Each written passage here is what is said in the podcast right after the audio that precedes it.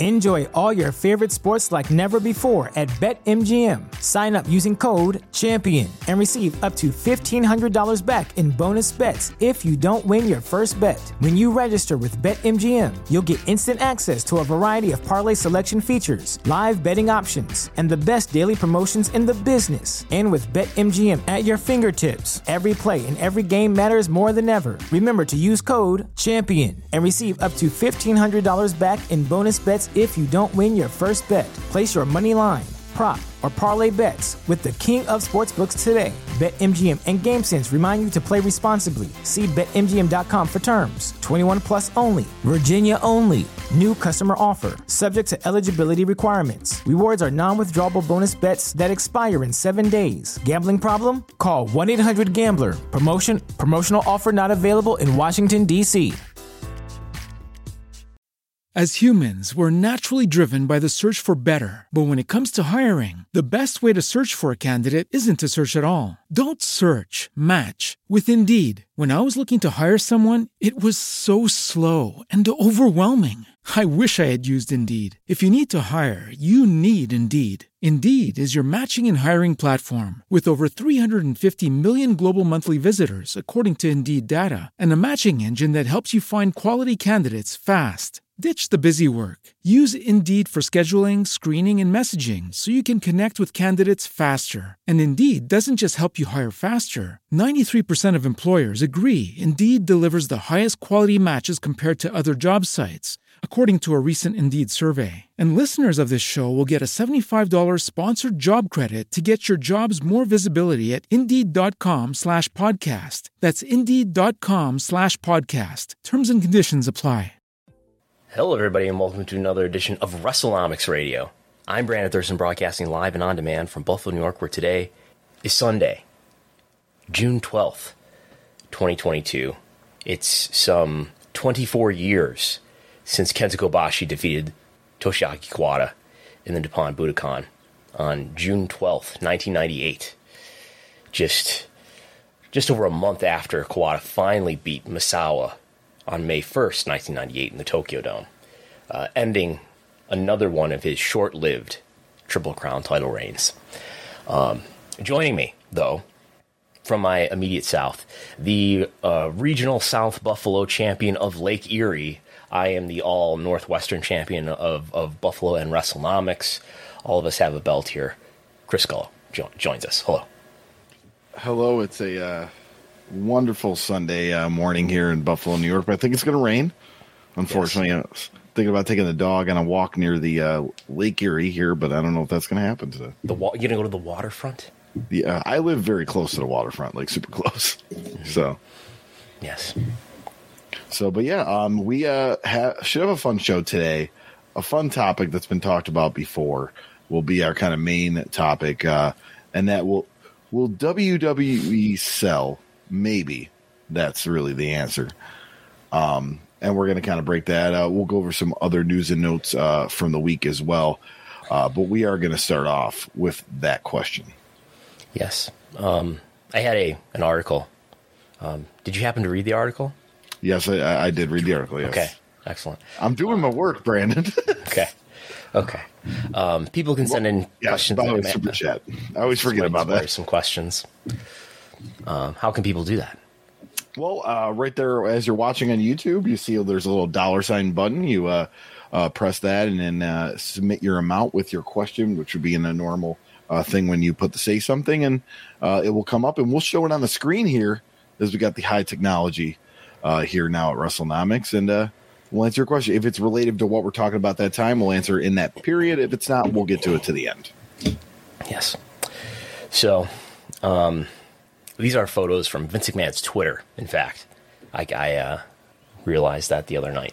Uh, pictures of Vince, Shane, and Stephanie. Uh, this looks like WrestleMania. Was this the COVID WrestleMania? Maybe I don't know. Um, but Re- WrestleMania of recent years, and then obviously uh, uh, of probably the early '90s in the lower left for people watching on YouTube. Um, but we had uh, we have we have some some headlines for you to read here. Whenever you see Gullo, I forgot to tell you in our in our pre uh, pre show briefing, the blue outline for you will will indicate that there are some some things in the notes for you to read.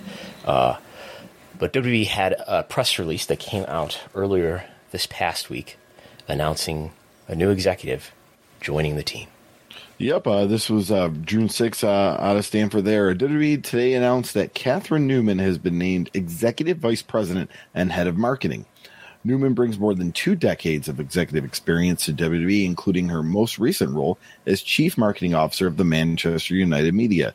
Uh, she has also been held senior positions at the Times of London and Financial Times, leading global marketing initiatives, developing strategic partnerships, and boosting subscription growth across various products. As part of WWE's senior leadership team, Newman's oversight will include marketing, brand, community relations, entertainment relations, creative services, and photography. She is a graduate of Lower Loughborough University, a Chartered Institute of Marketing postgraduate from Buckingham, I'm um, sorry, Buckinghamshire New University, and a fellow and mentor in the Marketing Academy, United Kingdom. Um, the, very interesting as you know with stephanie uh, taking a leave of absence and then this hire is made. And my f- I think the thing i really took from that is the word brand being involved with one of her responsibilities as stephanie was or i guess still is the chief branding officer.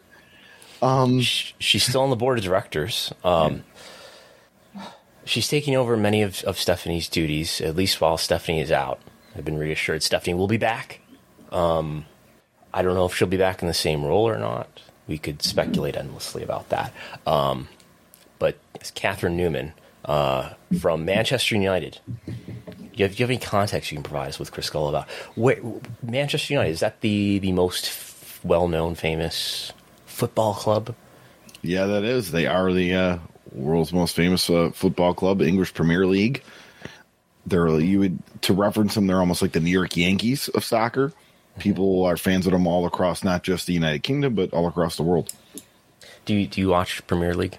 Um, once in a while, I don't keep up on it uh, as much. It's, but it's I mean, on like it, in yeah. the morning to us yeah. on, on like USA Network. Yeah. Yes. Yeah. I uh, USA Network Peacock has games uh, too, I believe, and all that. Um, I've watched like.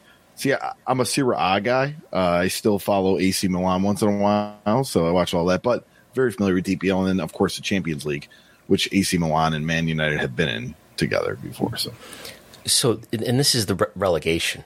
So do teams go from Serie A to to the to the Premier League and and vice versa? No. So Serie A is the top league in Italy. Yes. So. Okay. Yeah, it's a top league in Italy, just like La Liga and um, the German league escapes me the name, but like they're the top leagues in that country. And then the, the Champions League takes not only champ like the champions of those leagues, but top tier teams, and they all play in a pretty much like a best of Europe Europe tournament almost. Well, anyway, obviously she comes from a sports background and uh, from a, a, very well known uh, sports organization, so you can see why uh, that it might be a match for her to come to WWE.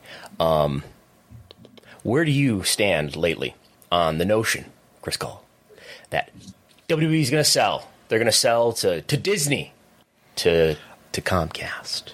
As I told you when we first talked about this on the show, since I've joined, that I think it's a strong possibility. I understand what, the points that you made about Vince McMahon, and we heard in various podcasts like Nick Khan on Colin Cowherd that Vince is just he's work, work, work. He doesn't take vacation. This is his life. Is WWE really his true want, love? uh, of his life. Um, but I think it gets to a point where you have your the decisions you're making are not just for hey, I want to make my business great. It's I want to make my business as lucrative and as marketable as possible. I mean, we've seen the market cap go up. Um, we've seen budget cuts. Uh, you know, cutting maybe some uh, expenses that Nick Khan and others thought wasn't necessary. Uh, we've seen TV rights deals, historic TV rights deals, and more on the way, higher than what they're getting now, most likely. So I think, in in my opinion, that this is a company that's trying to be as valuable as possible. So if they do want to pull the trigger on a sale, they can, and they will get a great, you know, uh, great value for but great compensation back.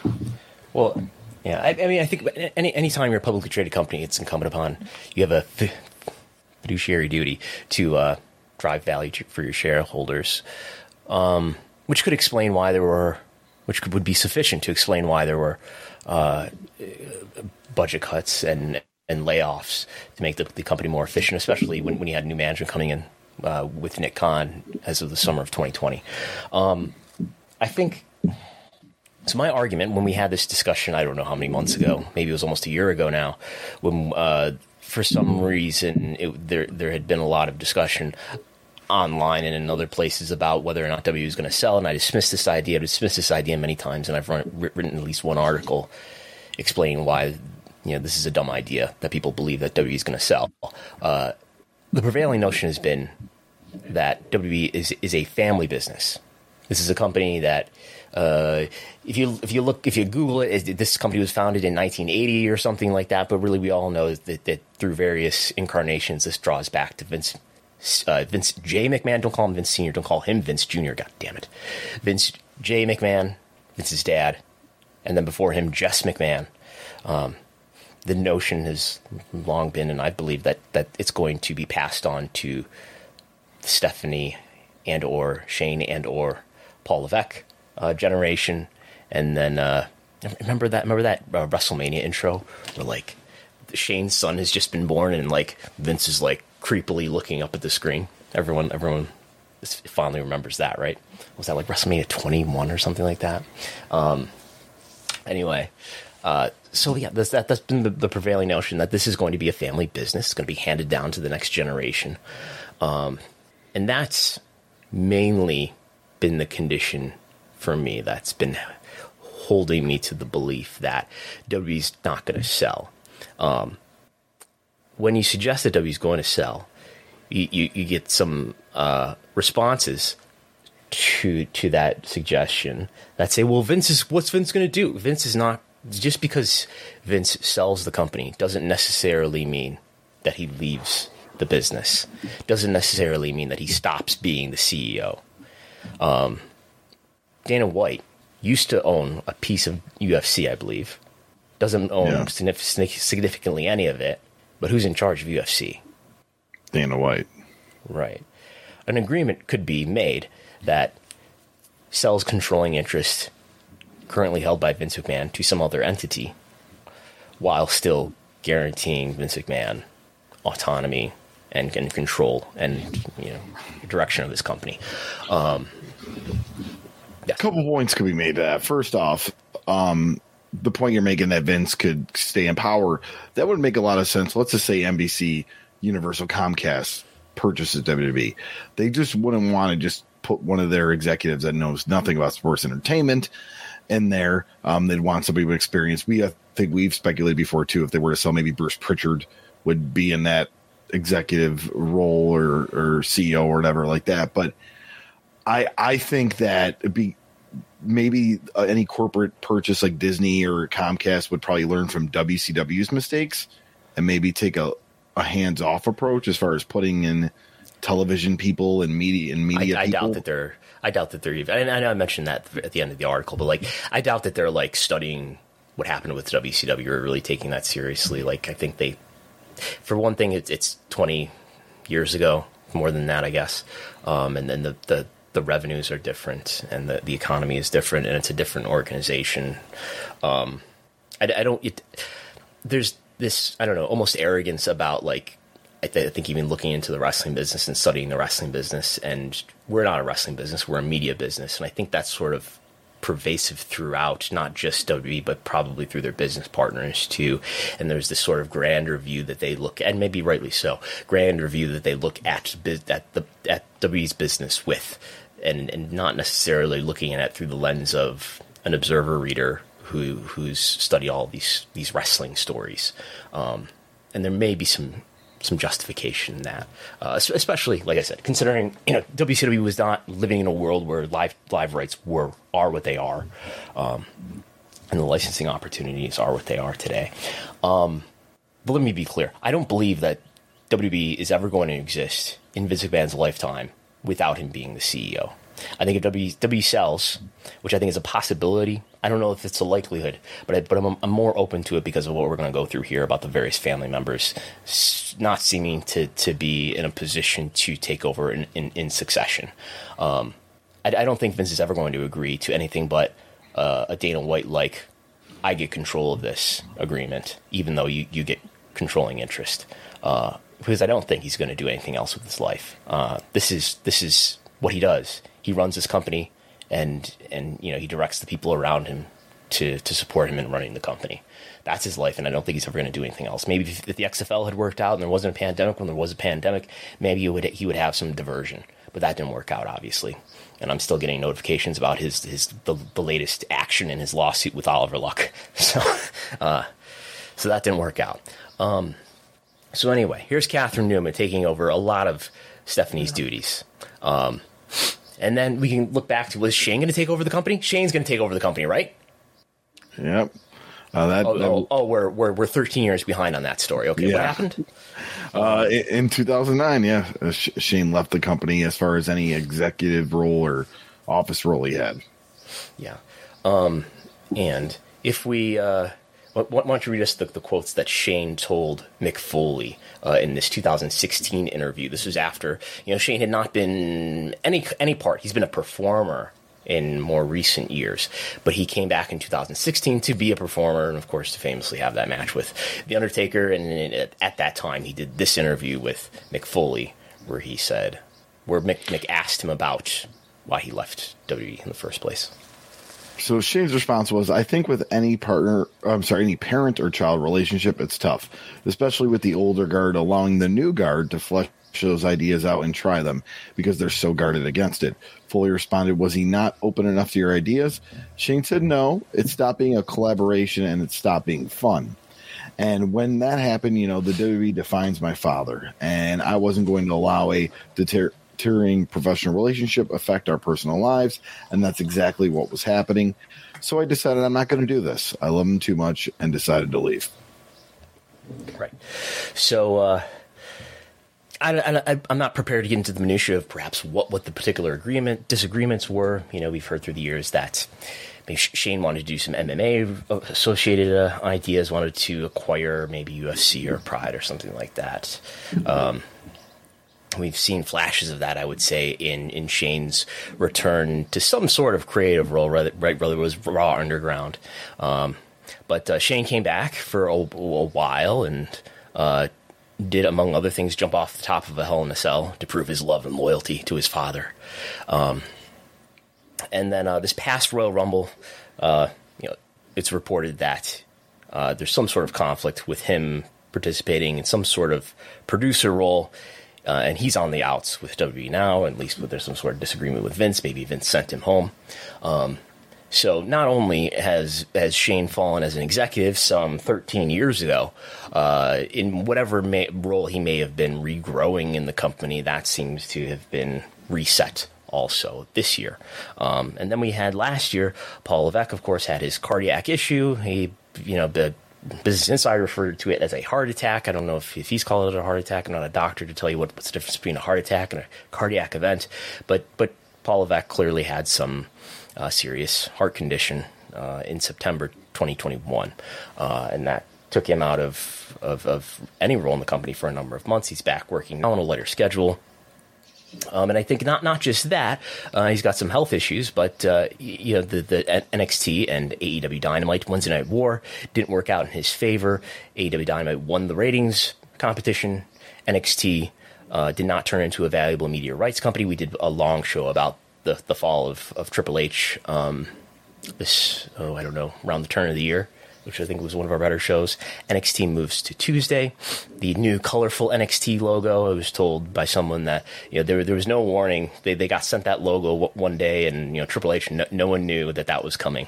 Uh, So NXT was totally rehauled. NXT 2.0 uh, lives in some form on uh, on Tuesday nights now. Um, and who who who takes uh, if Levesque absorbs less political power in Vince's world, which is what it is, who who occupies that vacuum. And, I, and I, I, might argue, I might speculate, I should say, that, you know, if uh, Shane was falling from favor and maybe there was a vacuum left there for Shane. Of course, Stephanie was working in a corporate role from very early on, right? She, she was working in creative. Uh, she had an executive vice president role. By 2013, she's chief brand officer. Uh, in the early 2000s, Triple H is winding down his schedule as a full time wrestler and becoming more of a, of a, corporate executive. Around the time that, that Shane has just left, again in the very end of 2009, uh, Triple H, I believe, he begins to have a corporate role, an official corporate role in 2011, and then that grows to the point where he's an executive vice president as well in the early 2010s. So sort of it, it coincides, if nothing else. The the exit of Shane coincides with the beginning of Rise of Power of Stephanie and Paul. Um, now, and at the very end of, uh, well, in, in 2021, if Paul is losing power, who is that an opportunity for? Well, we have the, this here. I mean, you did put that Cody picture. I don't know if Cody can rise to power that quickly, but we have uh, John John Laurinaitis, Bruce Pritchard, Kevin Dunn. Yes. Do you uh, do you listen to the Bruce Pritchard and uh, and who else do we have here? Um, that's that's Kevin Dunn, John Laurinaitis, Bruce Pritchard, Cody Rhodes. But Bruce Pritchard is back in WWE, uh, and he's in a creative role. Um, he's the. There was a time even when Eric Bischoff was brought back momentarily, along with Paul Heyman, to be executive director of Raw and SmackDown, respectively. I think Heyman was obviously with, with Raw, we remember, and uh, Bischoff with SmackDown. Uh, Bischoff's run seems to have been pretty short lived. I don't know that Heyman's was much longer. Um, and then Bruce Pritchard was brought back to take over both of those roles, uh, along with Christine Lubrano, who has a similar role um, in WWE. So, Bruce Pritchard is obviously somebody who was with WWE going back to what the early '90s, maybe late '80s. Um, you, oh yeah, Pritchard started in '87, late '87. '87. Okay. Uh, then he was out for the mid somewhere around '92 or so, right? And but but he comes back for about a year. Yep.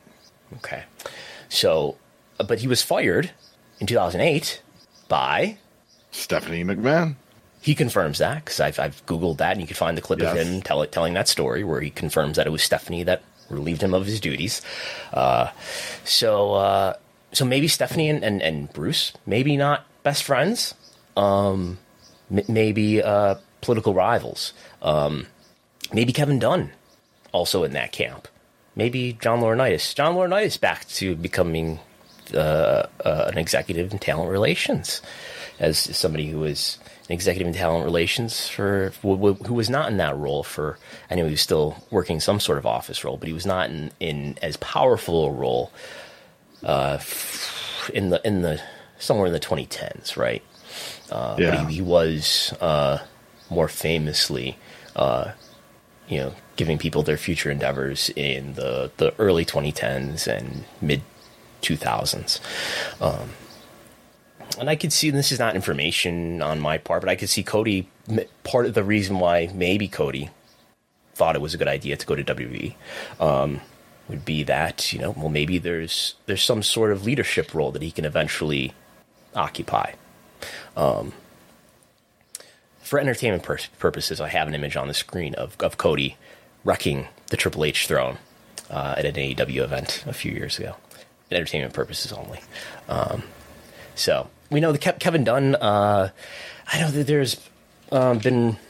I think Davis said it at some point, uh, and I, I, tend to believe it that uh, the day this was a, you know several years ago when it appeared to be inevitable that Stephanie and Paul Levesque were going to eventually occupy a lot of the duties that, that Vince currently holds, right? And the day that that would happen, they would, you know, get rid of Kevin Dunn or they would, you know, uh, it's probably quite expensive to fire Kevin Dunn, but but maybe they would they would reduce his, his power. Um, last year, when WWE was doing a lot of uh, employee downsizing and uh, cutting a lot of employees, uh, the Advanced Media Group in WWE, which was uh, led by Executive Vice President J.R. Donelon, uh, his department was consolidated under Kevin Dunn's television department into one, with Kevin Dunn winning out. He is now the leader of that department, and J.R. Donelon is no longer with WWE Uh, despite the fact that you know Jared Donlan appeared to be a promising executive, including he was recognized by Sports Business Journal for being one of the, the top 40 exec- sports executives under 40.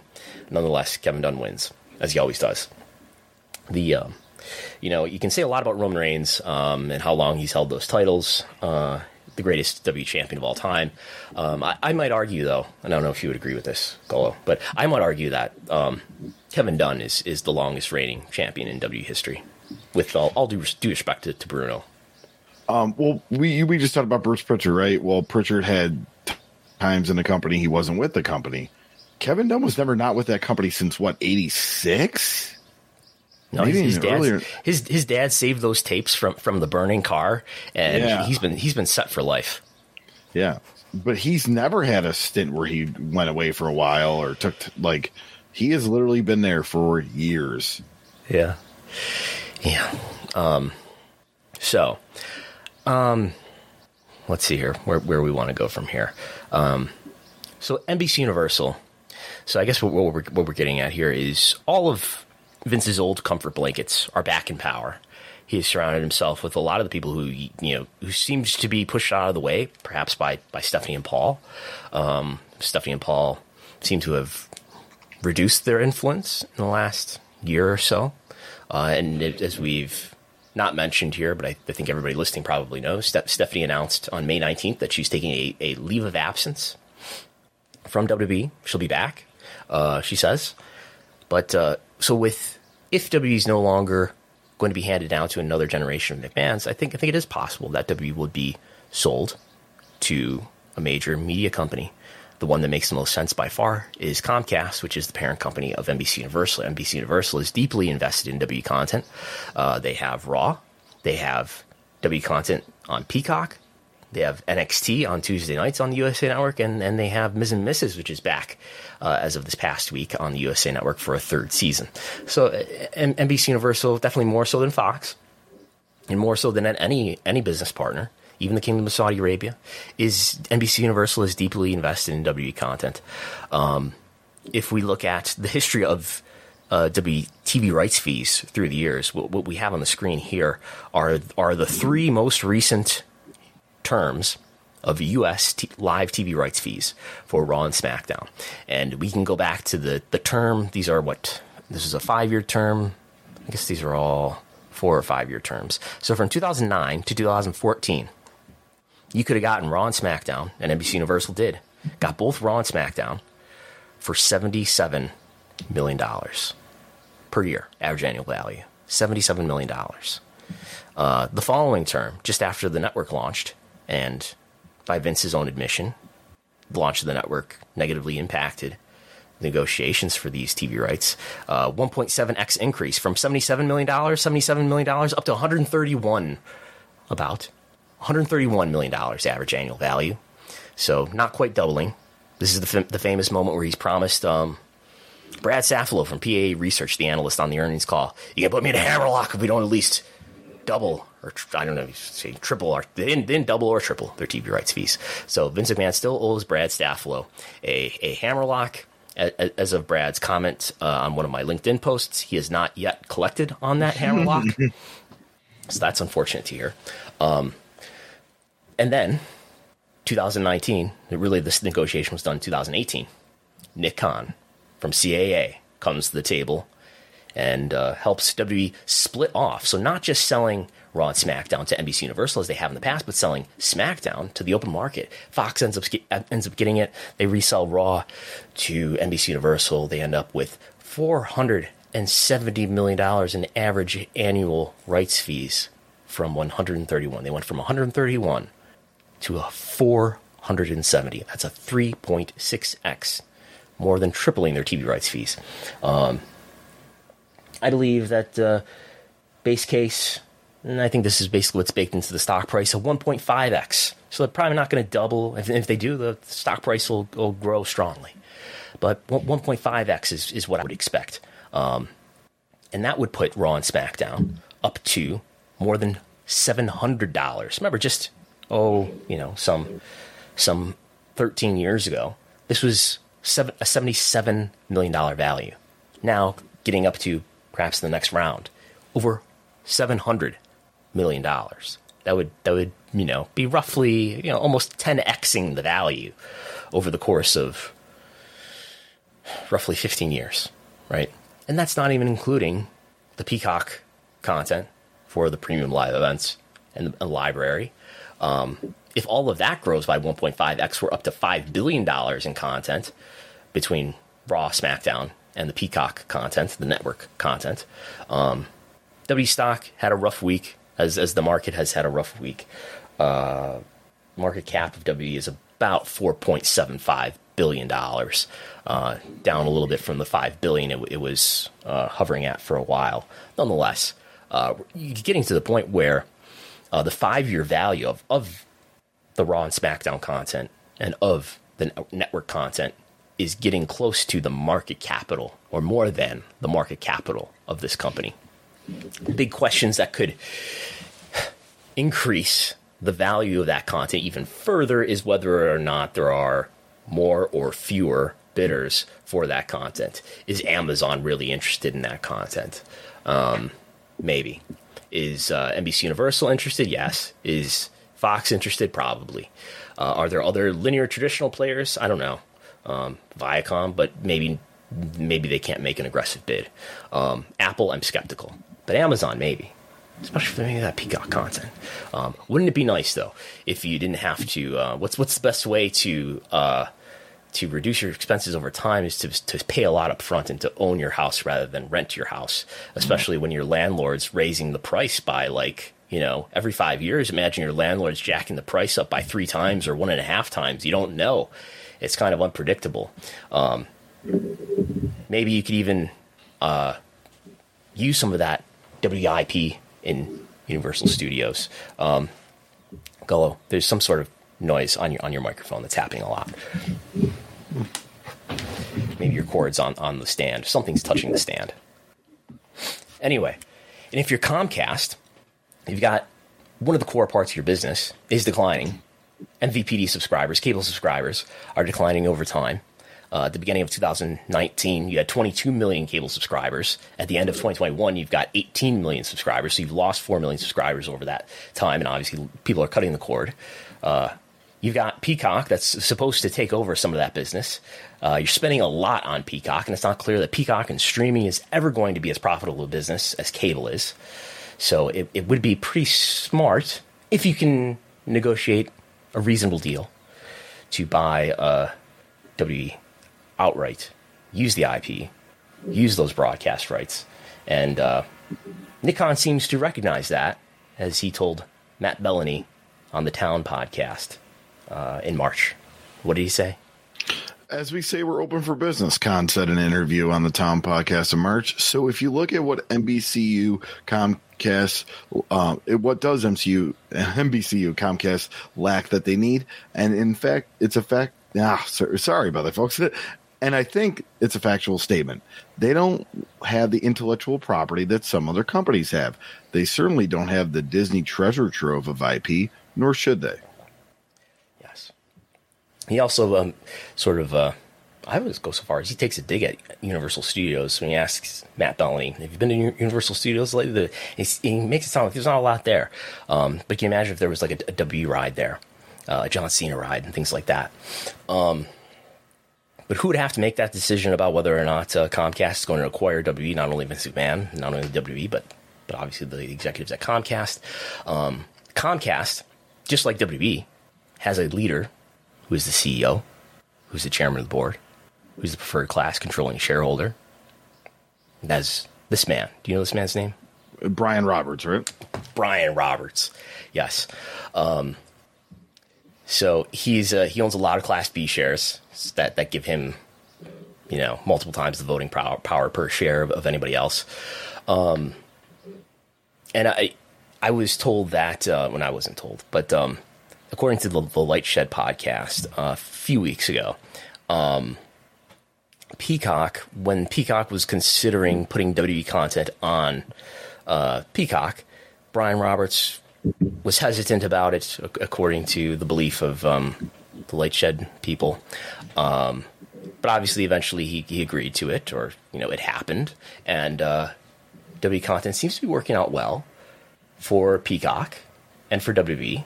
Um, and this is uh, these are some comments that Nick Khan made uh, about how W content is performing on Peacock. This was from the May 5th earnings call, uh, W's earnings call. In 2021, WrestleMania's first year on Peacock, we saw a 15% increase in viewership from 2020, which was the last WrestleMania to air in the US on WWE Network. The this momentum. Is, Chris Gullo playing the role of Nick Khan. Yes, yes. Uh, we uh, also um, this momentum continued into 2022, where this past month at WrestleMania 38, we saw a 61% increase from 2021, we also doubled WWE viewership in total uh, on Peacock over the past WrestleMania weekend compared to the year prior. That's massive year over year growth. As you can see, we did not hit a ceiling on our first year on Peacock during WrestleMania weekend. Nearly one third of all Peacock's accounts viewed WWE content. In fact, WrestleMania 38 was the second most watched live event in the history of Peacock, behind only this year's Super Bowl. What this tells us is that we're reaching new fans on the service and growing WWE's audience with the growth on Peacock alongside the existing robust partnerships and viewership on USA with Raw and SmackDown. As we all heard in Comcast earnings reports last week, Peacock increased its paid subs by 40% in Q1 alone. As Peacock continues to grow its user base and in turn, those users continue to sample WWE content, we are confident these viewership numbers will only continue to grow. So W content appears to be among those popular content on Peacock. Um, as we've argued here before, W popularity seems to be stabilizing after many years of, of annual repeated decline. Um, web searches is up. Uh, TV ratings, in some comparisons year over year, are fairly stable, including SmackDown total viewership year over year in Q1 was up 1%. Uh, demo, not so much. But, uh, and, and we are comparing ratings in a time where they had the Thunderdome to a time now where they have live audiences back. Um, but attendances seem to be stable. Uh, YouTube is a funny comparison because of some of the, the windowing of the content and maybe some some movement of content that they've had to do because of um, because of Peacock. But I, I would say popularity in W is stable, more stable than it's been before.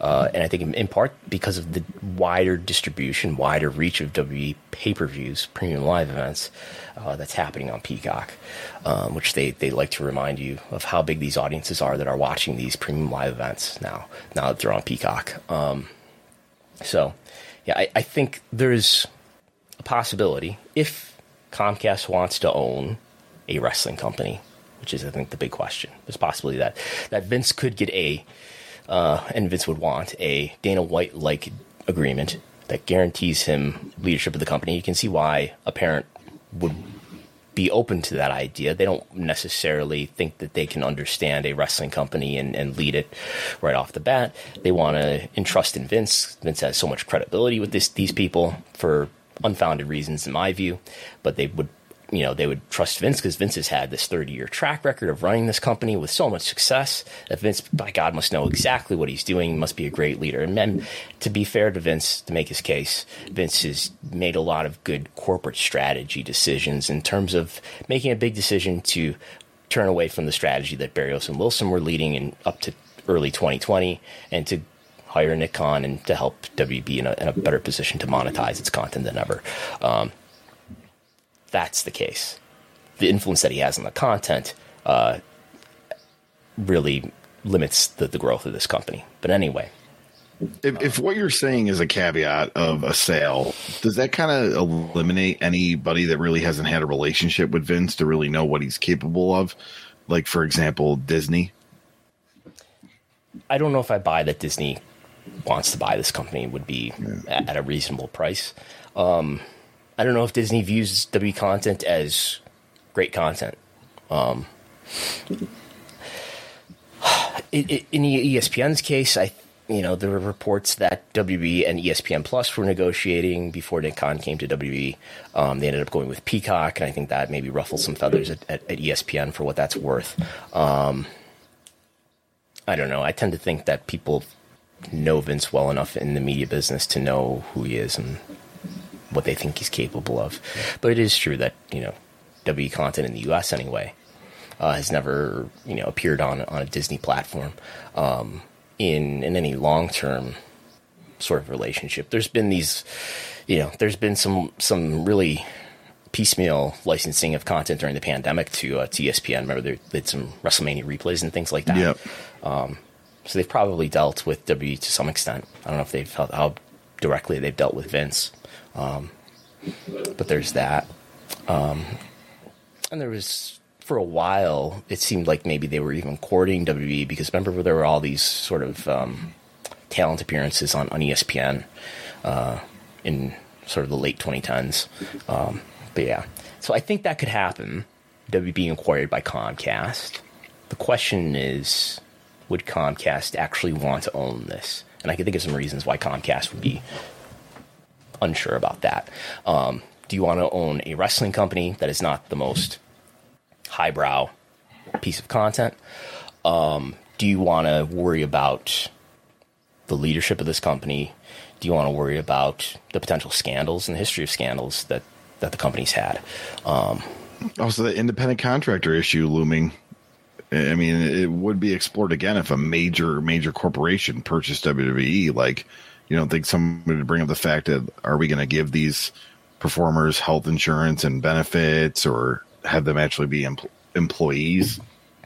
Yeah, I mean, I, I think as as as to me, obviously unjustified as that is, you still got UFC doing pretty close to the same thing under Endeavor, and that hasn't led to great progress, right? Yeah. Um, so I, I wouldn't be surprised if we ended up in a scenario. Let's imagine, let's take it for granted that W would, would, would be acquired by Comcast. I don't think that necessarily means there's all this scrutiny. I think it is still a liability and a risk, though, that you're carrying, you know, some 200 plus talent uh, as, as independent contractors who are probably misclassified.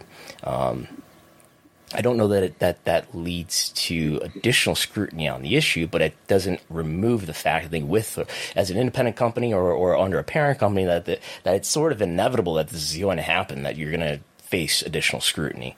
Um, when that happens, though, I don't know. Um, but yeah. So, I guess my point is, I don't strongly believe that W is going to be acquired, but I do think it's a possibility. Whereas before, I was highly dismissive of that idea. Um, but still, I don't know that there's a big parent company that really wants to own WWE. It's clearly Comcast that would that would acquire it, to my, to my view. I guess could be others, but maybe it's Disney. But I would be surprised.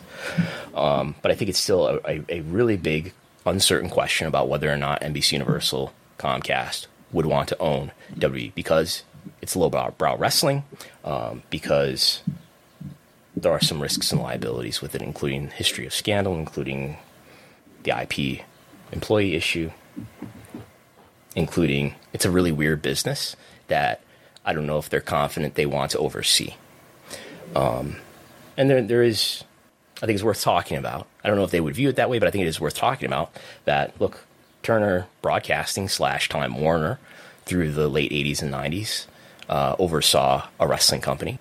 And that wrestling company only lived for, you know, about 12, 15 years under that supervision. Um, different world, different economy, no super high live rights fees like there are today. Maybe even with that dysfunction, WCW would still be alive today if those were the, the economics that they had to deal with. Um, so, Stephanie's gone for now. And, you know, I, I would speculate that maybe, you know, like, who knows, that maybe I could see a scenario. It's not anything that I know for, for fact, but I could see a scenario in which management, including Vince, said, all right, maybe we could sell this this company and make a huge deal. I could see Nick Khan, you know, being excited about adding to his resume, being able to make a, a big M and A deal. Wouldn't, wouldn't that be great? And Vince deciding, well, maybe it's the best thing. You know, sort of, a, you know, think about those comments that he made to Pat McAfee. You know, whether it's with a family member or without a family member, you want to do what's best for the business, and um, making maybe making a big deal is the best thing for the business in his view. Um, and maybe that's you know that, that's opposite to the interests probably of, of Stephanie, who wants it to be a family business and wants to, if she wants to continue to rise to a higher leadership position in this company that she's worked at all of her adult life. Um, W not being a family business, is not not in her interest. So I could see a scenario in which management has decided they're they're going to very much put M and A on the table, and Stephanie sort of bowing out, and maybe family has a lot to do with this. Maybe Paul health issues have a lot to do with it, but um, maybe she's bowing out and not participating uh, in in managing this company for now, while M and A is on the table. Um, and and uh, they did dismiss uh, Claudine Lillian, who was who was uh, one of the executives working under Stephanie, who may have been a Stephanie hire. So maybe there's something that that, that happened there. Uh, so there's that. All right, uh, we're going to uh, move on here, but before we do, remember if you guys have super chats, please uh, hit the little dollar sign with your question, the amount that you find uh, suitable, and ask us a question. Uh, if it's on that topic we're talking at the moment, we'll answer it in that period. If not, we will answer it at the end of the show. All questions will be answered if you super chat them. Okay. Um, AW pay per view buys. Did you watch the AW pay per view Double or Nothing 2021, 2022? I a- I actually did not. This is probably the not? first I haven't watched in a while. Yeah. Wow. I think yes. you're a fake AW fan, Cole. I'm a wrestling fan of the the you know the pageantry and, and entertainment and all that. I bet uh, you, you, you missed Double or Nothing, but I bet I bet you didn't miss an episode of Bruce Prichard podcast, right? As I said, I haven't regularly listened to the Bruce Prichard podcast in a long time. Anyway, uh, was this Reuters or was it an AP article? Um, there's a wire service article this past week that came out uh, mentioning it has quotes from Tony Khan, so maybe they got this from Tony Khan. Uh, 155,000 pay per view buys is an early estimate. I'm told this is a good estimate 155,000 buys for Double or Nothing 2022. Um, Revolution did about 165,000. Uh, I, I, understand those buys haven't even been finalized yet. That's from March 6, 2022. 165 for Revolution. So Double or Nothing appears to have come in below Revolution. Um, so uh, I, have I, I, bought the pay per view twice. Um, still working on getting a refund there uh, for my $100 pay per view purchase uh, with with the issues from Bleacher Report. Um, but the total revenue that this event generated would end up being the second highest grossing. Now we're going to talk about grossing, which is an ambiguous term, but the the second highest grossing uh, pay per view, just short of, of course, All Out, which is the leader uh, for pay per view buys. Um, this event, according to Tony Khan, did a $1.1 million gate. So if we average that, so what I did was I took paid attendance. Uh, my estimate for paid attendance is basically knocking off uh, either 5 or 10% off of the WrestleTix number. We end up with over 12,000 paid in that estimate scenario. If we divide that by $1.1 million, we get an average ticket price of $88. Um, assume $15 per head for merchandise and uh, assume the usual assumptions that people can see on the screen here for pay per view, and we end up with net revenue to AEW of 4.1 million, 4.1 million total gross, 7.6 million. A lot of that taken up by pay per view carriers.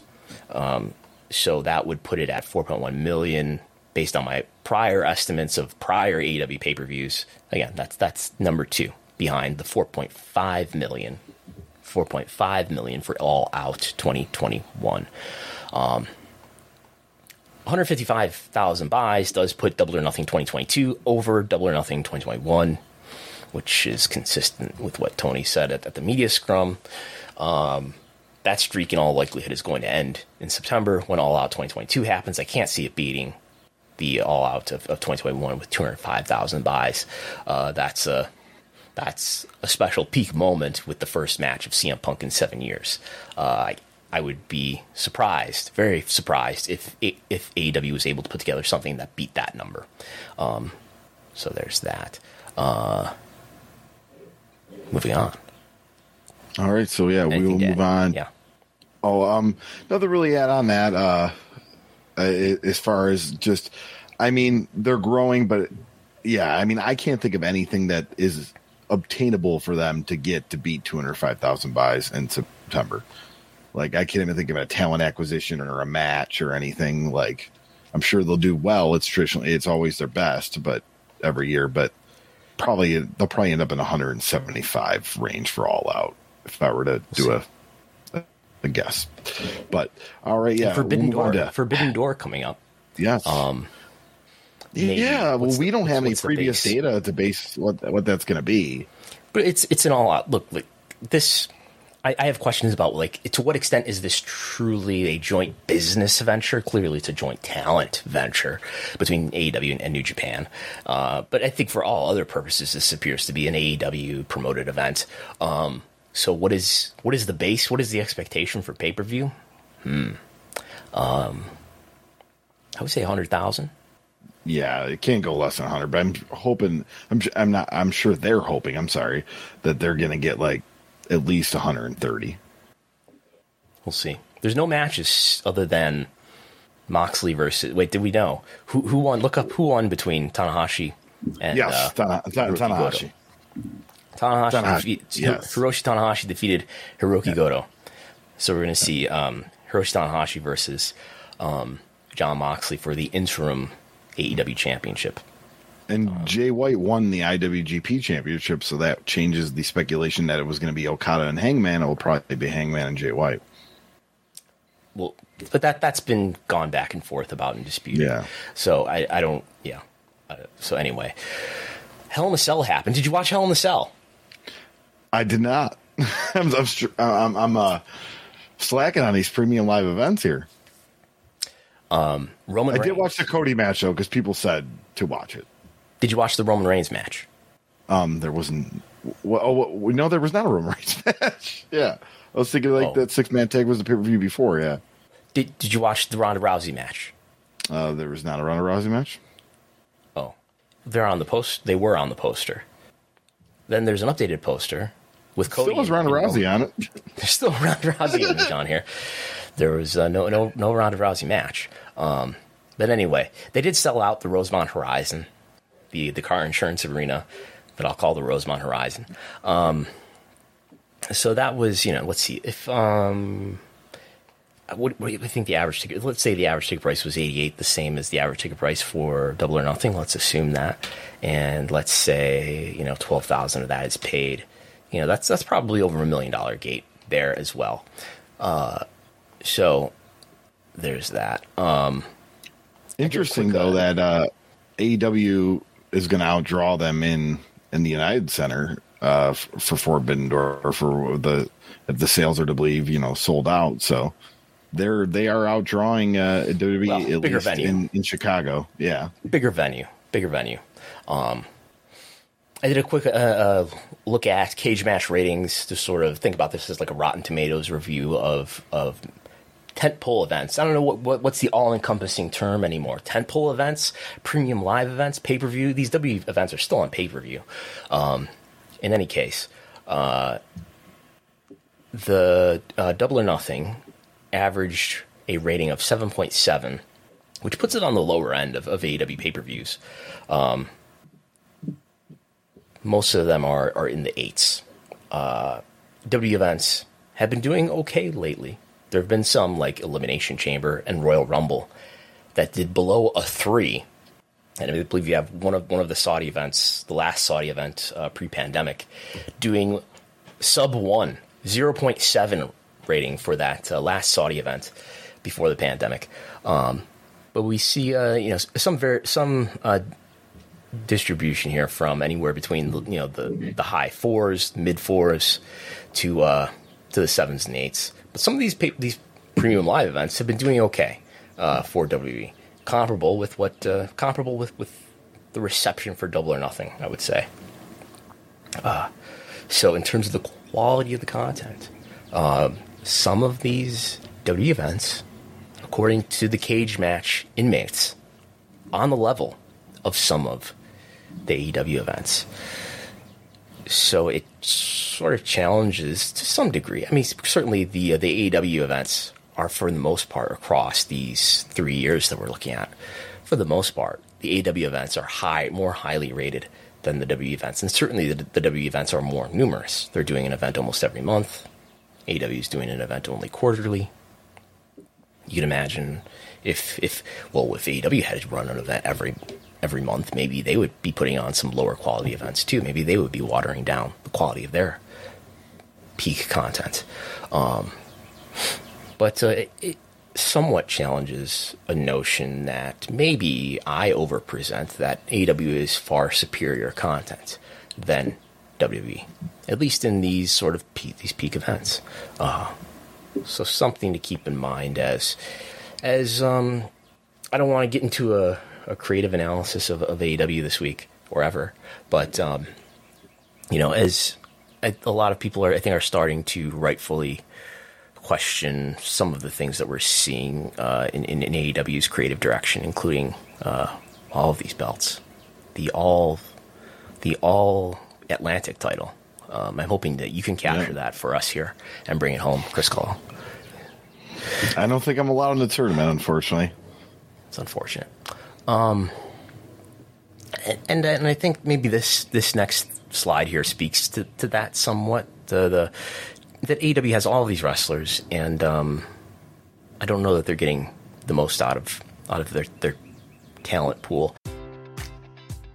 Enjoy all your favorite sports like never before at BetMGM. Sign up using code CHAMPION and receive up to $1,500 back in bonus bets if you don't win your first bet. When you register with BetMGM, you'll get instant access to a variety of parlay selection features, live betting options, and the best daily promotions in the business. And with BetMGM at your fingertips, every play and every game matters more than ever. Remember to use code CHAMPION and receive up to $1,500 back in bonus bets if you don't win your first bet. Place your money line, prop, or parlay bets with the king of sportsbooks today. BetMGM and GameSense remind you to play responsibly. See BetMGM.com for terms. 21 plus only. Virginia only. New customer offer. Subject to eligibility requirements. Rewards are non withdrawable bonus bets that expire in seven days. Gambling problem? Call 1 800 Gambler. Promotion. Promotional offer not available in Washington, D.C. If you're a woman over 40 dealing with hot flashes, insomnia, brain fog, moodiness, or weight gain, you don't have to accept it as just another part of aging. The experts at MIDI Health know all these symptoms can be connected to the hormonal changes of menopause. And MIDI can help with safe, effective, FDA approved solutions covered by insurance. 91% of MIDI patients get relief from symptoms within just two months. Book your virtual visit today at joinmidi.com. What I did was I went into Cage Match and I counted up the match spots. So think of this like a spot on the card, right? Um, I went through the last 365 days of when I did this. So June 11th, 2021 to June 8th, 2022. So it's about the prior year, the trailing 365 days. Um, and I found, you know, over 2,000 match spots for WWE. This is main roster only. I didn't consider NXT here uh, because I wanted to make sort of a like to like comparison between main roster WWE and and and all of AEW, and I didn't include any of the dark stuff in here for AEW. So anyway, we, we end up end up with over 2,000 match spots for WWE, and we end up with over 1,500 match spots for AEW, which makes sense, right? Because you've got monthly pay per views for WWE, and you've got three hour Raw, two hour SmackDown versus two hour Dynamite, one hour Rampage. There's just a lot more content in WWE's case. So, of course, you have more match spots. Um, so, the number of wrestlers that each company has needed or used to fill all those match spots comes to, in AEW's case, to fill their fewer match spots than at WWE. They used 181 wrestlers to fill those match spots. WWE used 134 wrestlers to fill their 2,000, you know, 2,139 match spots. So, um, not that, that, that WWE's example is the perfect example. There's no, you know no no necessary reason to think so, uh, but I, if nothing else, it tells us that AEW is using a greater diversity of wrestlers uh, across their content. Um, but I, I, you know, we don't know exactly how many wrestlers AEW has under contract. Um, but I think it's pretty safe to assume that AEW has fewer wrestlers under contract than WWE does. Um, and I think WWE, uh, you know, it just sort of speaks to the, the differences in the way that WWE presents their content, especially the main roster content, by focusing on fewer wrestlers uh, at a time. And I think we even found that uh, this past week when we were doing our um, Who's a Draw podcast. I was, yeah. We, we found that, you know, it, it, seems to be when we were looking at quarter hours, let's say, even though WWE has three hours of Raw, two hours of SmackDown, which is five hours compared to AW's three hours, AEW has two more core hours of content every week. They seem to be focusing on a smaller number of wrestlers over that greater amount of content. There's sliding or something happening on the mic stand, Gullo. It, it was me sliding. I was trying to grab my who's to draw papers, but then you uh, okay. to see because I because when we look at it like AEW, we, we we saw it from like April to May, different names on top, the shuffling of the talent, which you don't really see a lot of that with WWE. Like you'll go a few months, but a lot of the similar talent being in the top five or six of in appearances as far as you know the quarter hours and the YouTube data and all that. So uh, much more shuffling. Like the top draw of AEW changes by the month. It almost seems yeah. like. And, uh, and and what about this? Even though yes, AEW is using more wrestlers uh, per spot, you know, they're they're what what is this matches per wrestler for AEW over the last year. They got 8.4 matches per wrestler to W's 16 matches per wrestler. That's about twice twice as much, right? But uh, you know, they so W has used 138 men to W's 89 men but still, AEW has only used 43 women to WWE's 45 women. So uh, e- even though WWE's using so many more wrestlers, that they're using more wrestlers than WWE is, despite having less content to cover, they're still using fewer women. um, which uh, I'll let you unpack that one, Gull. uh, I mean, WWE, uh, well, to to be fair to WWE, is probably you know has put an emphasis on women's wrestling and being a big part of the show before AEW was even created. Uh, you know, uh, the women's revolution uh, and all that, uh, and they are a fixture of the show. When WWE puts out their top draws, they mention names like yeah, they mention Roman Reigns and now Cody Rhodes, but they mention Charlotte, Becky Lynch. Um, Ronda Rousey. At one point, Sasha Banks, Ronda Rousey. Yeah, like yeah, Bianca like, Belair. Yeah, they would mention those names, and you don't.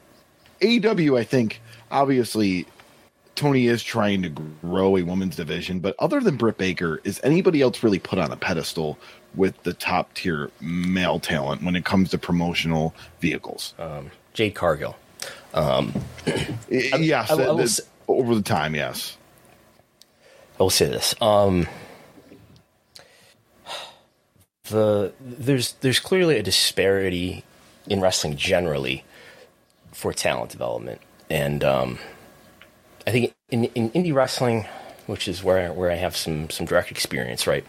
Um, I, I, don't, I don't want to get into an intergender wrestling discussion here, but I will say this: that in in, in indie wrestling, where there is intergender wrestling, I think that's a good thing for inter, for independent wrestling and for, for wrestlers, and particularly for for female wrestlers. I don't know that all female wrestlers would agree with that, but I think it's it's good because it allows women who are wrestlers to get experience uh, from a greater variety of wrestlers and to learn and to become better wrestlers rather than to be limited to only wrestling uh, women.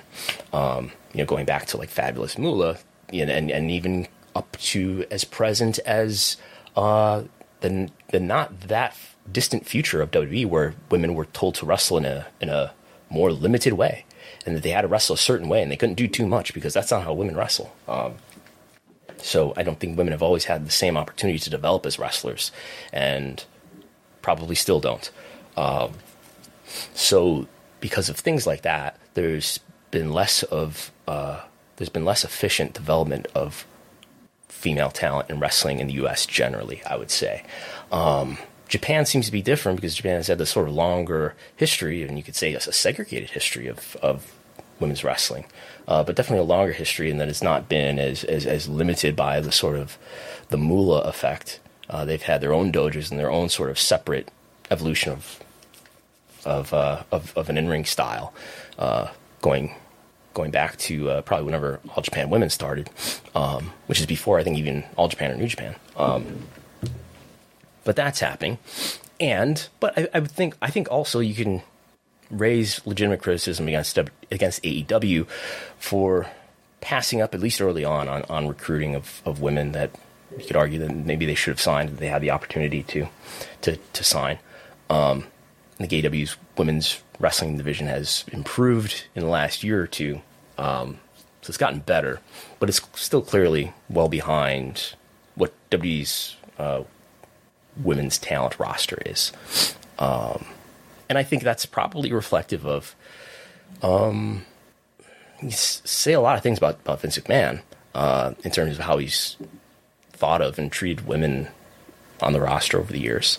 Um, but you know, WWE seems far more invested in promoting women wrestlers than than I think Tony has uh, over the last three years.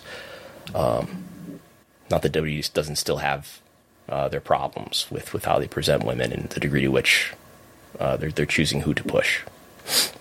But anyway, there's more of the same information. Um, so, Clash of the Castle on September 3rd, 2022 in Cardiff. Um, that is at a stadium. Uh, wouldn't be surprised if we came to, to find out. I wonder if this is the case. That is this uh, an event that WB is going to directly benefit from the ticket sales of, or is this going to be an event like um, think about the the Australia event that they ran in Melbourne back in 2018, right? Um, I wonder if this is a bought show in terms of they're getting sort of paid up front for it.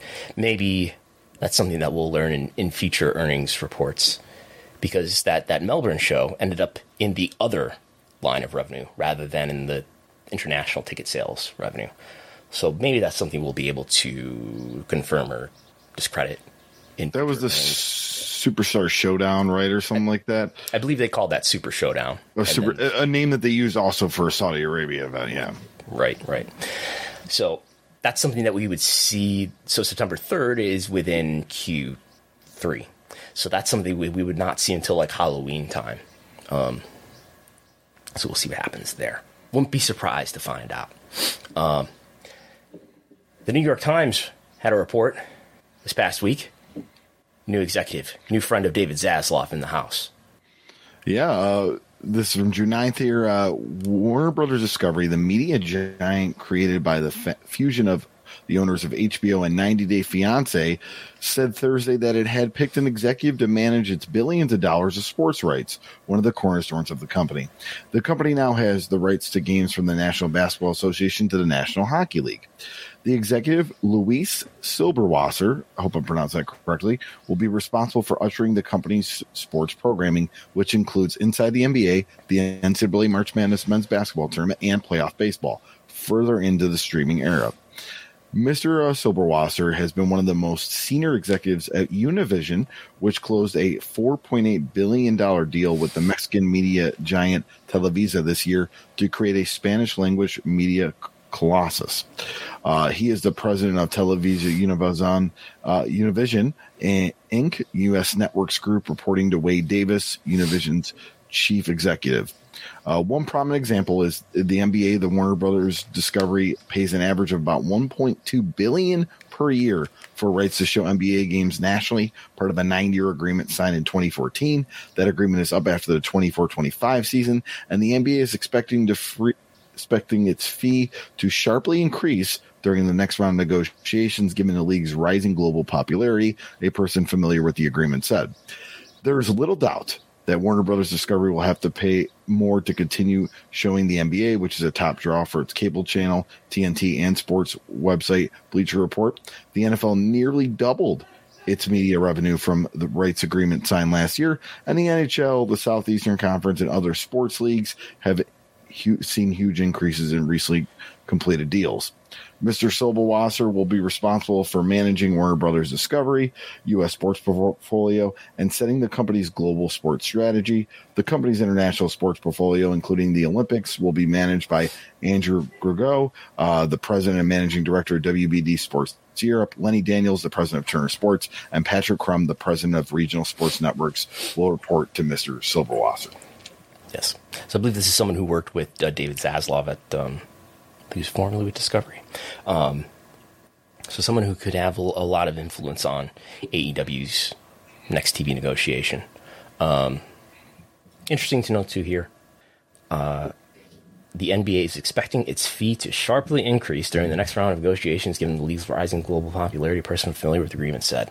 Now, NBA is the number two sports property in all of U.S. television, so not that surprising that those further up on that chain are going to continue to benefit. But um, some reassurance, at least, that that sports rights continue to grow in value, and the NBA is expecting an increase.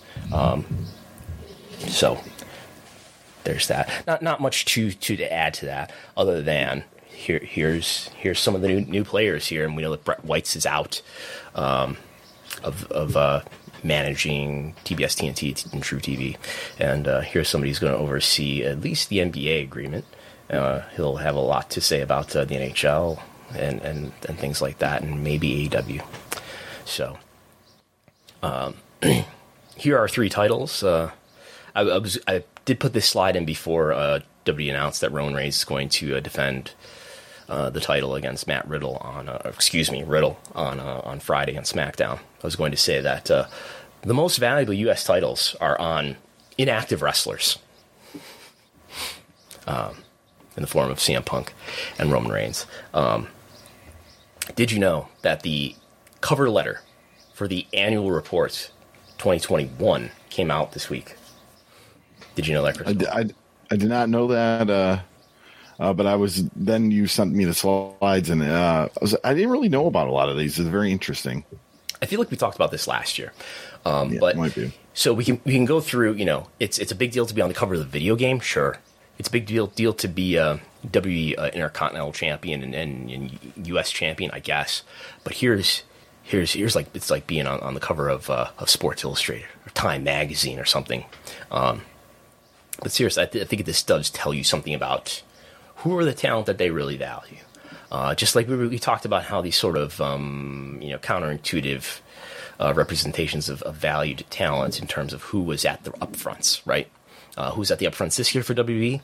Roman Reigns, Charlotte, Miz, Bianca Belair. Uh, who's on the cover of this report? To be clear, we had the annual report um, in February, I think.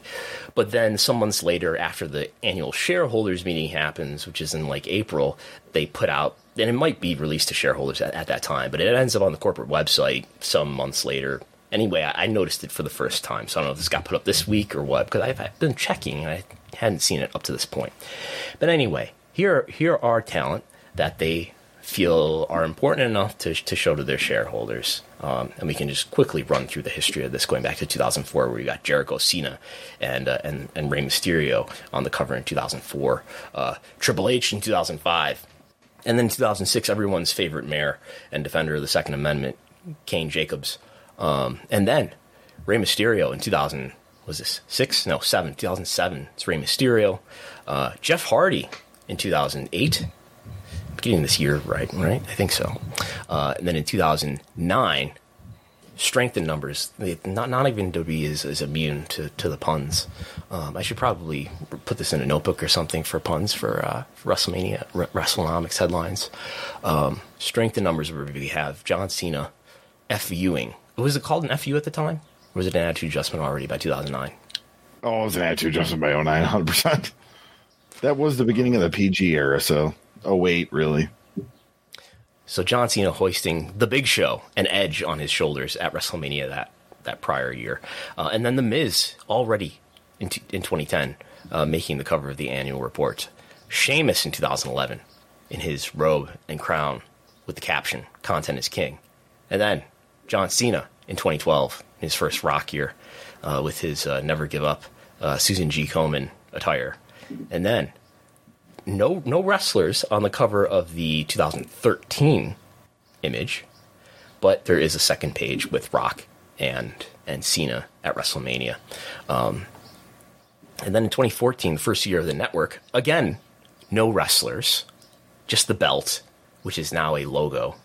Uh, and then it's not until the third page where we see Roman Reigns holding an iPhone uh, uh, with the, the W Network uh, image on it. Um, the New Day in 2015. Oh dear. And then Charlotte in 2016. Asuka in 2017. A slew of wrestlers in 2018, including Roman Reigns at the front, Ronda Rousey, Becky Lynch, Braun Strowman, uh, Alexa Bliss, Bobby Lashley, Seth Rollins, Charlotte, Naomi, Asuka, and Rey Mysterio. Uh, Roman Reigns again in 2019. In 2020, Charlotte Flair. And then this year, for the first time, Becky Lynch. Uh, so only a few who have been on here more than once, right? Which would be Charlotte, Roman Reigns, uh, John Cena, I would say. But Becky Lynch making the cover uh, in our letter to shareholders. Um, and uh, the, the, the letter highlighted a number of things. I made a, a Twitter thread about it, but um, we got the NIL. We should be, should be getting a, a new NIL uh, announcement recruiting class this month. Was I believe what W has said in the past. In June, they'll be announcing a new class.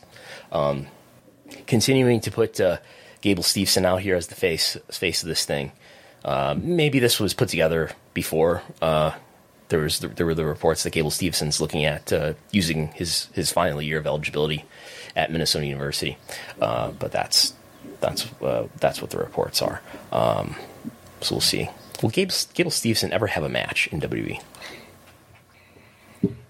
Yeah, that's well, uh, you know Chad Gable's still called Chad Gable, so yeah. And I don't think he's cutting promos in Gable Steveson right now. So yeah, but he, he did suplex Chad Gable at um, Yeah. at WrestleMania, and uh, yeah. So there's that. I think that's all we have, unless you if you have any. um, just kind of want to bring up secret topics. Uh, bring up a topic that maybe we'll expand on further. Um, I don't know. We haven't really talked much about it because this isn't a sports cast, but it's media. But the LIV Golf, uh, and it's interesting because here's the you know the Saudi backed LIV Golf. They've they've have signed a lot of prominent golfers away from the PGA Tour. Uh, Mostly because PGA Tour doesn't really have like guaranteed money. Obviously, you enter the tournament, you hope to get and all that. Uh, but they got a TV rights deal this week, and in, it was with DAZN and not with the network because of maybe the ties that the PGA Tour nobody has with to other touch that, networks. yeah. Yeah, Why would want so to touch that? I just uh, f- found that interesting though uh, because they do have a lot of prominent names, and with that, I know they don't want to touch it, but a lot of the biggest names in golf are going there now. Yeah, if if if that league does well for several years, maybe they'll make a, a real Yeah. TV deal. Um, yeah, um, yeah, I, I think uh, you know I, I think we talked about this before, but it's it's kind of funny to think about this this deal with WWE and Saudi Arabia started in 2018 for the cost that it's costing the Saudi government, which is over 100 million dollars a year. Um, it's probably along the lines of what the Khan family is spending on AEW per year. They could have, you know, the Saudi government maybe they could have just started their own wrestling company. They don't need, they don't need to, to license uh, WWE. And- but And that's kind of what I was hoping you would go with this. like, I mean, it's But then again, what what the, what the Saudi government probably wants out of that is a, is a, is a branding event, is a public relations event to show the and, and if they're doing that on their own, and I'm being facetious here that the Saudi government would start their own major wrestling company, but what they what they want is American entertainment, a global broadcast, broadcast on Peacock, uh, and and other platforms around the world to show, hey, look, if you're hearing bad things about Saudi Arabia, you're not seeing them here. Look, looks like a normal event. And when people reply to me on Twitter or whatever, say in response to, why are you being so critical about the, why, why, why are you talking about, that doesn't look like this is this bad place. These events seem fine. That's exactly the, the response that the regime of Mohammed bin Salman wants you to have is that, you know, this looks like a normal country. So I don't know what, what people are getting all upset about the murder of Jamal Khashoggi for. Um, uh, before we go further, yeah, I was just gonna hit I that. would, Yeah. I would like to digress. Uh, Tim B adds a super chat, which we, we, we thank you, Tim B. He says, Glad to see Gullo back. I was concerned after his merch was pulled from the WrestleNomics store. Glad Brandon, Brandon smartened up and paid the man. Well, as Vince McMahon said in 2011, purportedly, to uh, one CM Punk, you got me over a barrel, a barrel here.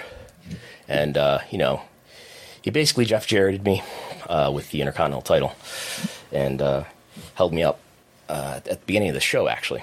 You know, we were getting ready to go, and he's like, I'm not going on the air unless you pay up. So uh, basically extorted me, and I had no choice. Hey, it's just business. It's nothing personal.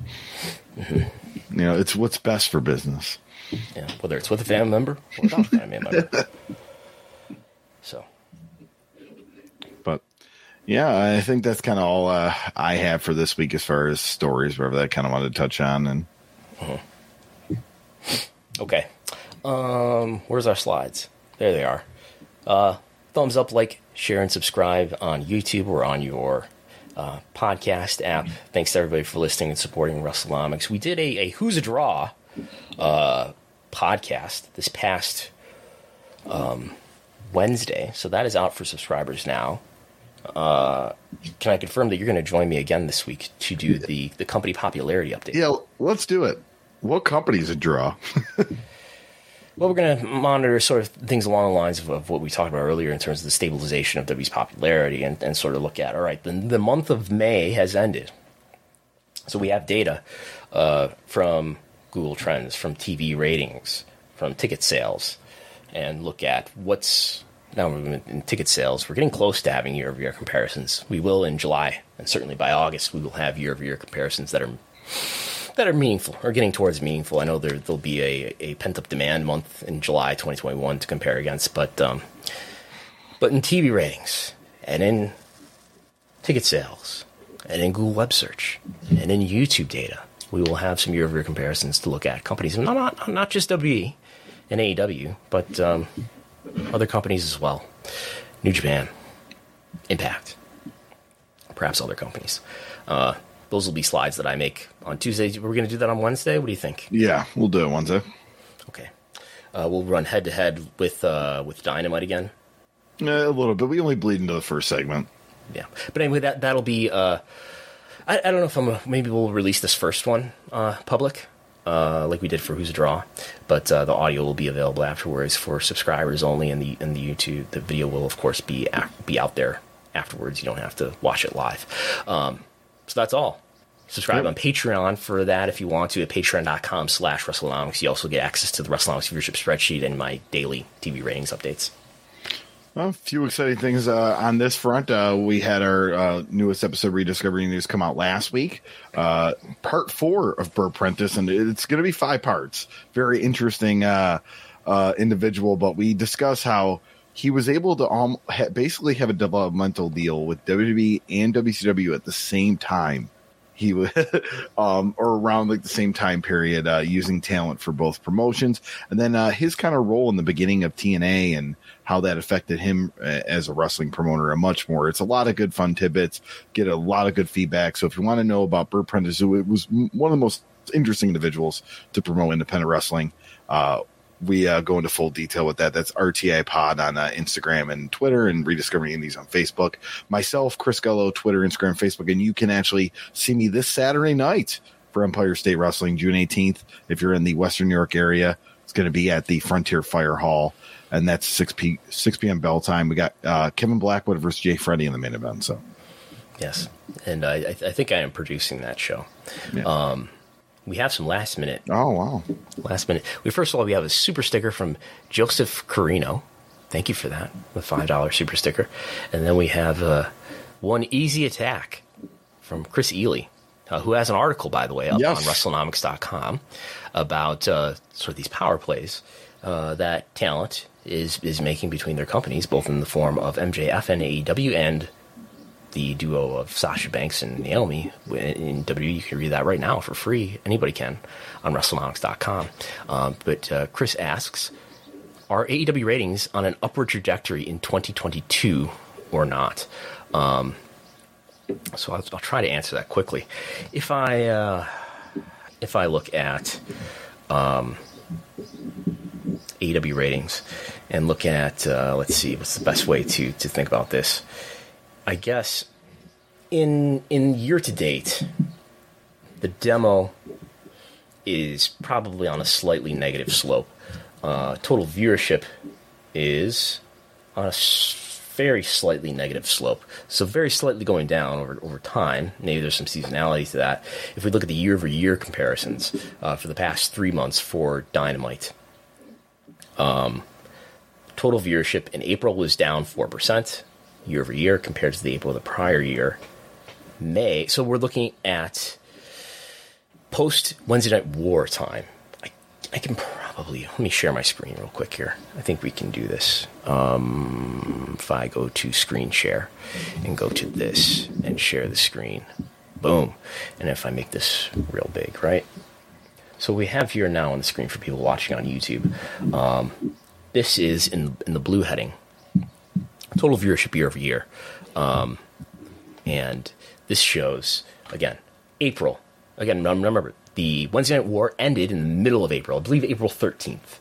NXT moves to Tuesday, so uh, we're looking at April down four percent in total viewership.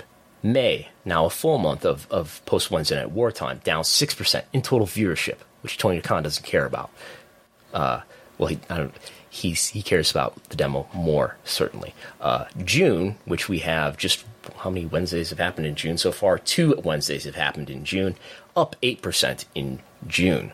Um, now, remember, I think in May 2021, that's when the playoffs, the NBA playoffs, started to happen, if I'm not wrong. Uh, demo, though, demo in April a partial post Wednesday Night wartime up 2%. The demo looks better, long story short, for, for AEW. Um, May, down 1%. June, up 6% again, just two episodes into June. Um, and then something else I want to, we can, just comes to mind quickly here. Uh, if I look at the median age, which we'll have to make this more zoomed out. If we look at the median age, let's go to 25% zoom. Um, something that stood out to me was just, just uh, you know, looking at stuff uh, the other day. If we look at this median age chart, um, everybody's getting older except for two programs. And what we have here on the screen is Dynamite, Rampage, even Impact, New Japan in their short timeline of history that we do have now, um, NXT, Raw, and SmackDown, right? And what we see is most everybody's getting older, right? Even Rampage is getting older, and Rampage had that strong start in the summer, and they've gotten older since then as the younger viewers have probably felt more less urgency, felt less urgency to watch Rampage, and Rampage viewership has declined uh, from not just the CM Punk episode, which was enormous, but in you know in general from those first couple months of Rampage, viewership is down somewhat from that time. But anyway, Rampage getting older, uh, New Japan getting older, NXT getting older. Yes, NXT. And uh, SmackDown slightly getting older over this time. What we're looking at here is the, pra- the past 12 months, right? Past year. Uh, who's getting younger, though? A slightly negative slope in median age for Raw. Um, what does that mean? I think it means you know, the, the demo is probably holding up. Um, and Dynamite, pretty flat. Pretty flat uh, slope here. I'm not sure what the what the slope is there, but something close to a zero slope for, for dynamite, which I guess just just I think speaks to the, the stabilization of those two programs and and for, and SmackDown too. We're really seeing you know sort of these these three most important shows in wrestling, um, holding up all right. If we, uh, I know Chris didn't, didn't ask about Raw or SmackDown, but um, you know in, in, total viewership, SmackDown is uh, is basically flat. In April, 1%. In May, up 1%.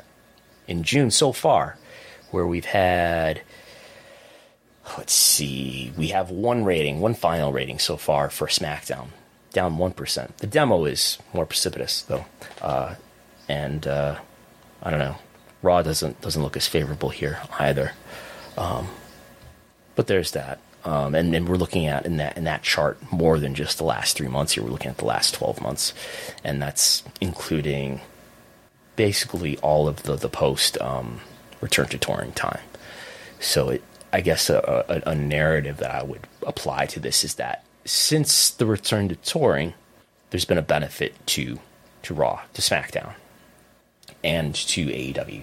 And the, the AEW timing also coincides with the addition of CM Punk, the addition of Bryan Danielson, uh, perhaps the addition of other talent as well, including Adam Cole. Um, so there's that. Anything else? No, uh, I mean, it kind of showed it with the data and all that. Uh, as, as, far as the AEW ratings, but yeah, I think I think that will do it this week unless we get another late last minute super chat. Yeah, we've been seeing too. Just I I don't know, let's tangent to this. The this non news cable originals daily top fifty that I follow here, where where May, which included a lot of really strong NBA ratings, I guess is probably the biggest thing. Uh, uh, contributing to that, where um, it was up six percent in May, up 3% in total viewership in April. And we're seeing uh, so far in June a much deeper decline, which is more along the lines of what this has usually been uh, in the last year or so. Um, Chris Ely is having having a conversation with us through through super chats. Chris Ely says, "Would it be better for Warner's for Warner's to move AEW to another channel on its regular time during the playoffs, like truTV, or is changing the time and day on the same channel more viable?